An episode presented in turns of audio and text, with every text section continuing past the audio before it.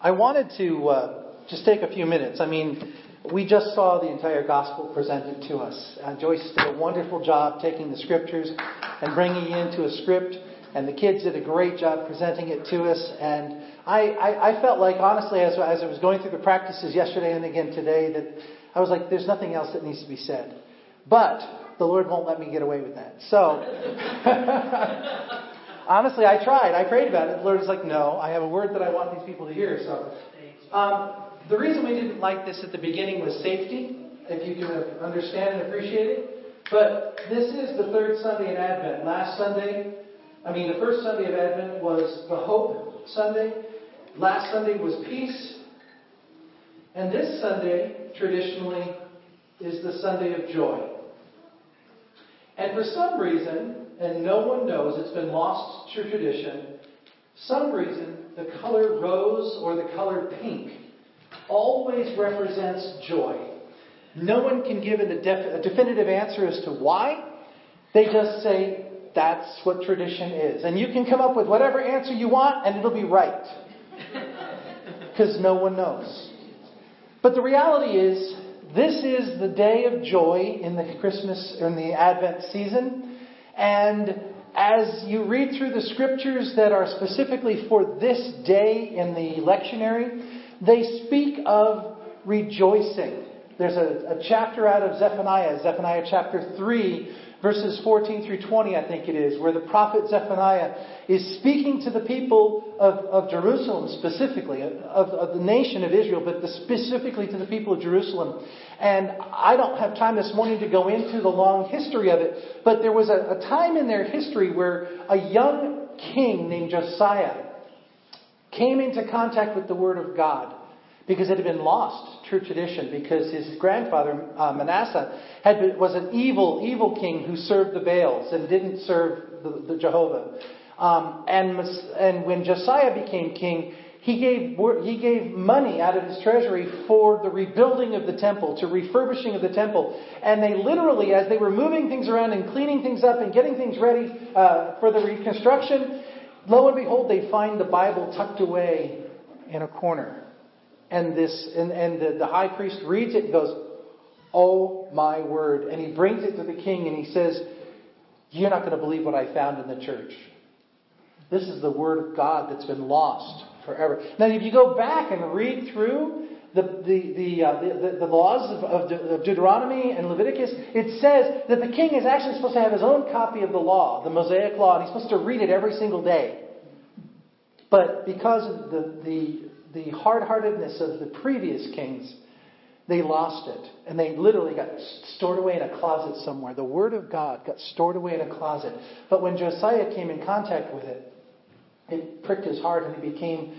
Uh, he, he literally transformed the nation of Israel. And literally, the, the judgment of God was held off for a period of time because of the heart of Josiah the king and the way that he was honoring God. And the, the, the, the prophet Zephaniah was a contemporary of Josiah, and he prophesied about all of this that was going on, and he prophesied about something called the day of the Lord.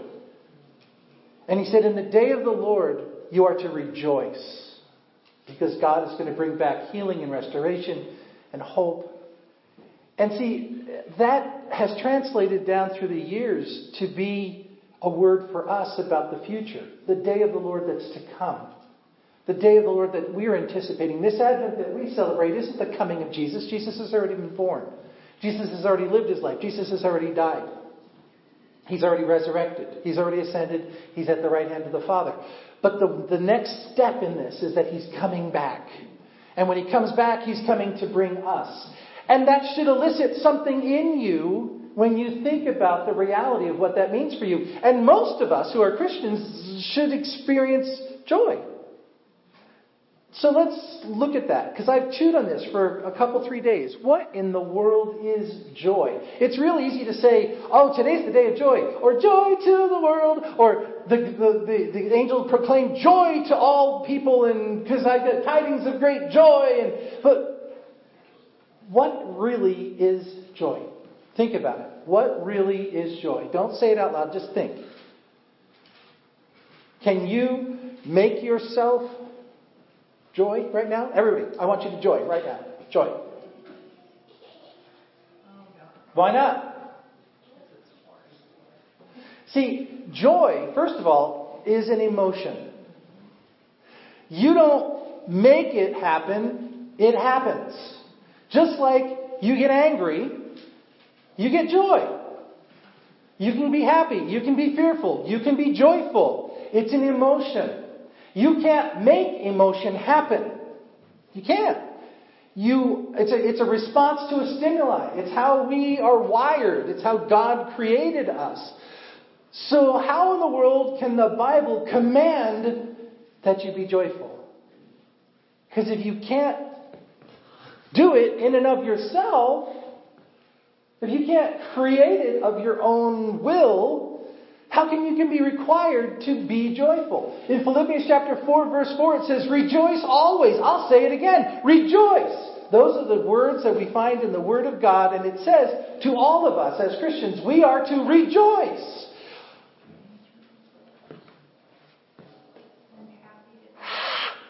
I can't make myself be joyful. But I'm commanded to do so. And it seems kind of, uh, how in the world? What am I supposed This is not fair, God. You're making, you're commanding me to do something and I can't do it. Oh, I forgot to bring out. Actually, I didn't forget to bring out. I intended to bring it out right at this moment.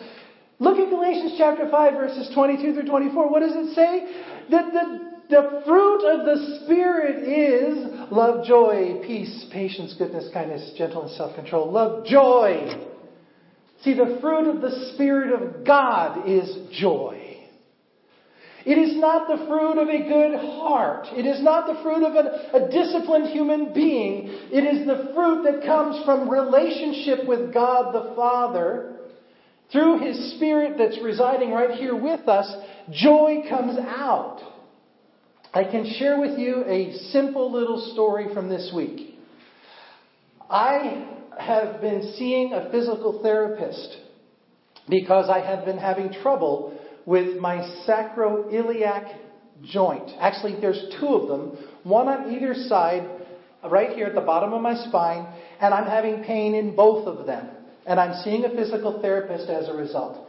I went to the physical therapist last Monday, and she said to me, I'm really stumped. I have tried absolutely everything that I know to do, and we can't get your joint to properly align and to take away the pain. And so I'm going to tell you, I don't want to see you again until we get you to a pain specialist so the pain specialist can administer some kind of a steroid to, to take away the inflammation of the, what's going on in this joint so we can get some movement back so we can get it aligned properly. Okay. So she went to contact my doctor out at Eielson, and my doctor said, well, have to fax it to us, and they're in the process of doing paperwork, and it could take a week or two weeks for them to get me to a pain specialist so I can get this shot. Now, that's Monday. Tuesday afternoon, I'm at the food bank. And, as, and there's tons of food, and I've got all my stuff. I'm trying to get loaded up in my truck. And this 74 year old woman comes up and says, Bob, would you be willing to help me get my stuff out to my car? Because this is just too much for me. I'm a good Christian. I will be glad to do this for you. So I'm going to be a good servant of the Lord Jesus. I said, but before I do that, I'll have to get my stuff loaded in my truck. And she said, okay. So she waited inside.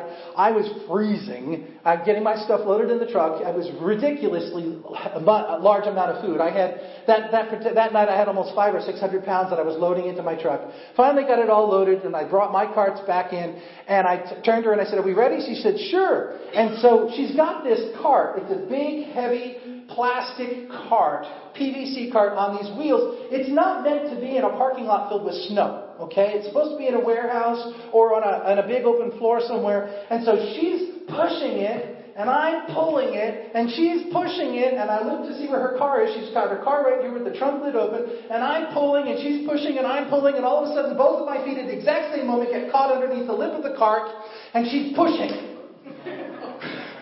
and I went, ah! And it was like slow motion for me. Literally. Ah. And I turned to my right, trying to catch myself, but her trunk is open. So there's a big hole there. Nothing to catch on to. And so what happens is my hands pulled up in the air, my feet caught behind me, slam my rib cage on the open edge of her trunk. Then I fall to the ground and hit and feel like I've torn the Achilles tendon in my right leg. And I'm laying there and she's like, Are you okay? I'll be fine. Just let me sit here for a minute. And I was like, Oh God, help me.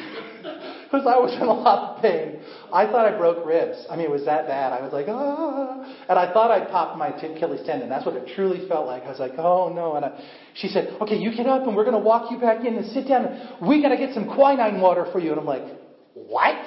But she's into all this herbal, natural, blah, blah, blah stuff. Anyway, so the bottom line is I'm hurt.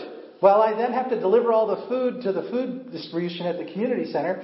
And I didn't lift a single thing out of my truck, let everybody else do it. And I went home. I took a shower and I went to bed. And the next day I got up and I couldn't move. And I was like, oh, it hurts. I'm not going anywhere today. I have a doctor's appointment today. Crud.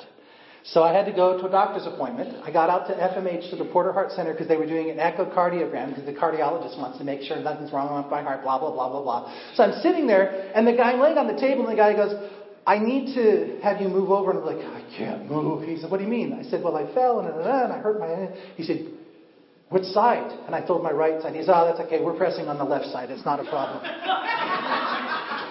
so he's pushing with this ultrasound machine, and I'm sitting there like, oh, and he said, I'm sorry, but I gotta have you move a little bit. I was like, oh, yeah. And I finally got where I needed to be. He took the, the thing, and after it was all said and done, he said, You know, it's none of my business, and I really shouldn't say this, but I'm training to be an EMT, and I really think you should be seen by somebody. This is more than just a little bruise. And I was like, Okay. So I called my doctor's office. I'm literally sitting in the, in the waiting room of the FMH emergency room, and I called my doctor's office and I said, Can I get an appointment in the next day or so? And she said, For what? And told her what was going on. And she said, Hold on just a second. She put me on hold. Come, in, come back a minute or two later, and she says, I just talked with the nurses. You are to go to the emergency room right now. Fine. Well, I'm at FMH, at the emergency room. But if I go there, it's going to cost me 30 bucks copay because my insurance is really good. I only have to pay $30, but it's free if I go to Bassett. I can drive to Bassett. It's not that big of a deal. So first I go to the food bank to drop off the boxes and crates from what's going on. Because I promised the guy I was going to bring it back on Wednesday. And the guy says, What are you doing here? Weren't you hurt yesterday? I said, Yeah, I'm going to the emergency room in a few minutes. He goes, What are you bringing these things? If you could unload them, I'll be fine. He's like, okay. And I got finally then I went over to the Bassett, got to the emergency room. It's about 2:30 when I walk in, and I tell him what's going on, and the guy said, well, with your condition and with your history about your heart stuff, we're probably going to be bringing you back right away. But if you'll go sit in the waiting room, we'll just see what's going on. I said, okay. Now 2:30, okay. Six o'clock, I get brought back to the room. I'm sitting there for three and a half hours, and I, you know, I'm like, it's no big deal. These kids are sick. That person's hurt. This woman's 20 weeks pregnant and she's in, in labor right now. I'm just hurt on my chest. It's no big deal. So finally, I get back to the room and the doctor comes in. He says, So talk to me about what's going on. And I said, blah, blah, blah, fell, hurt myself. And I said, da, He said, well, can you move? And I said, well, it's going to be a problem because I've got a problem with my sacroiliac and I've got this chest thing, but I'll do my best. He said, what's going on with your sacroiliac? And I told him and he said, so the physical therapist needs you to see a pain specialist so you can get a shot? Yeah? Well, I happen to be that doctor that does that here at the, at the hospital. You want me to give you a shot? yeah? Yeah, let me go get my stuff. he went, he came back, gave me the shot, and I'm good to go. Now, as he left the room to go do what he was going to do, there was this instant of me looking up to the ceiling and going, because what could have been a week or two was taken care of in two days. It's done in a kind of crazy roundabout way, but I got relief from pain that literally was knocking my legs out from underneath me. I was afraid to carry my grandson up the stairs because of this pain. And God orchestrated it in such a way that because I was such a good boy and wasn't giving them a hard time after three and a half hours of waiting in the emergency room waiting room, he said, Of course, we'll do anything we can for you. And this guy had the knowledge and the skill, and he just happened to be the guy on call that night. Had I gone the night before, he wouldn't have been there. Had I been another hour later, he wouldn't have been, because he was getting ready to go off at 7. So the, the, the, timing, the positioning, the placement, everything, it was God. And the thing that welled up in my spirit was joy. I experienced joy. I didn't make it up. It happened. And as I was reflecting on that, as I was preparing for this, I was like, God, so you command us to rejoice. It's not something we can create. It's not something we can force ourselves to do. It's a fruit of the Spirit. So, how does this work? Because I have to be able to give the people in the church some kind of a thing to hold on to when they go home, to think about for themselves. I mean, I know it's working for me and how it works, but God, how does how does all of this and what the Lord showed me was you can only have a fruit of the Spirit if you have the Holy Spirit resident within you. You can only have the Holy Spirit resident within you as if you are in right relationship with God through the blood of Jesus Christ. You can only be in right relationship with God through the blood of Jesus Christ if you repent and confess of your sins. And how does that happen? You hear the gospel and you respond to it and you say, I'm sorry, God, for having offended you and I want to do differently and I change my life. I repent. And so if you are a person who has sinned but has repented of your sin and have confessed your sin and have asked Jesus to come into your life, and you now have the Holy Spirit of God present with you, you can rejoice. And it doesn't make any difference what your circumstances are. Amen. One more story and I'm done. The heat in our upstairs of our house is not working right. It's frozen again.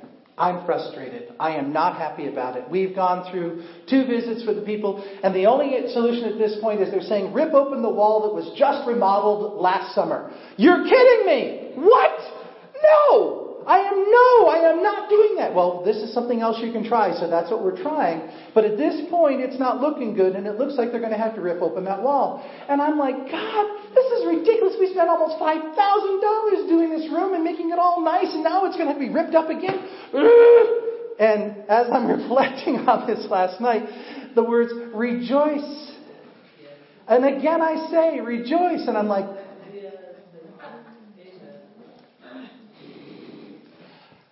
No. I can't, I won't, I'm not going to do it. It's not right. This is wrong. Rejoice. Again, I say to you, rejoice. I can't, in my own spirit, God, rejoice over this. Give thanks in all things, Bob. Rejoice. Paul was in a, in a prison. He got beat.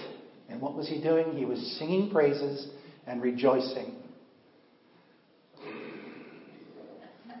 I was reading somebody this morning, trying to get my heart right before this, and it said, it mentioned a person who was martyred. He was burned at the stake for his faith.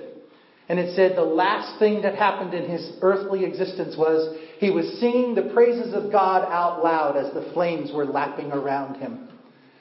And I thought, and you're worried about the fact that your little wall is going to get messed up, I can rejoice. It's hard because I want to have a pity party and I want to be mad and I want to be frustrated and I want to be upset. But the commandment is that I'm supposed to rejoice. And so I have to rejoice. Not in the situation, but in God, my Savior. I have to rejoice because my sins are forgiven. I have to rejoice because we have an incredible story of love. Who cares if the walls get messed up again? Who cares if damage happens as they're cutting up the pipes and water goes into the insulation and we have to start again all over that, that wall all over again? That's, that's minor. My spirit has to be right before God. My heart has to be right before humans. And the other thing is, I didn't share with you the woman who I was helping Tuesday night. She's already told me over and over again, I'm an atheist. I don't believe in God. Okay? And so I need to live my life in such a way so that she sees my Father through my actions. And if I go there next week and the wall and freeze up and everything in the heat and we just spent $5,000, what is she going to see? She's going to see a normal human being reacting to normal issues. But if she sees me rejoicing in God, my Savior, and loving on God and praising God regardless of what's going on around me, experiencing joy amidst the trials of life, she's going to see something different about me and she's going to recognize that there's something different. She's still going to try to deny that it's a God thing, but that's between her and God. My job as a Christian is to live my life in such a way so that the people of this world see my deeds and are somehow pointed to God. And the best way to do that is to live a life that is joyful. And I can't make it happen because you can't make joy happen. But I can live in such a relationship with God and be so close to God and have my life with God the way it's supposed to be that the fruit of the Spirit of joy can come out in the times of adversity and problems and trials. And so, what I wanted to leave you guys with this morning was take the time this week to examine your heart, make sure that your relationship with God is right, and then say to Him, Help me to exhibit the spiritual fruit of joy this week so that people around me will see you in me and will be drawn to you, not to me, to you. May my life be such, lived in such a way this week that the people of this earth are pointed to the Father and can experience true joy for themselves. Amen. So be it. Let's pray.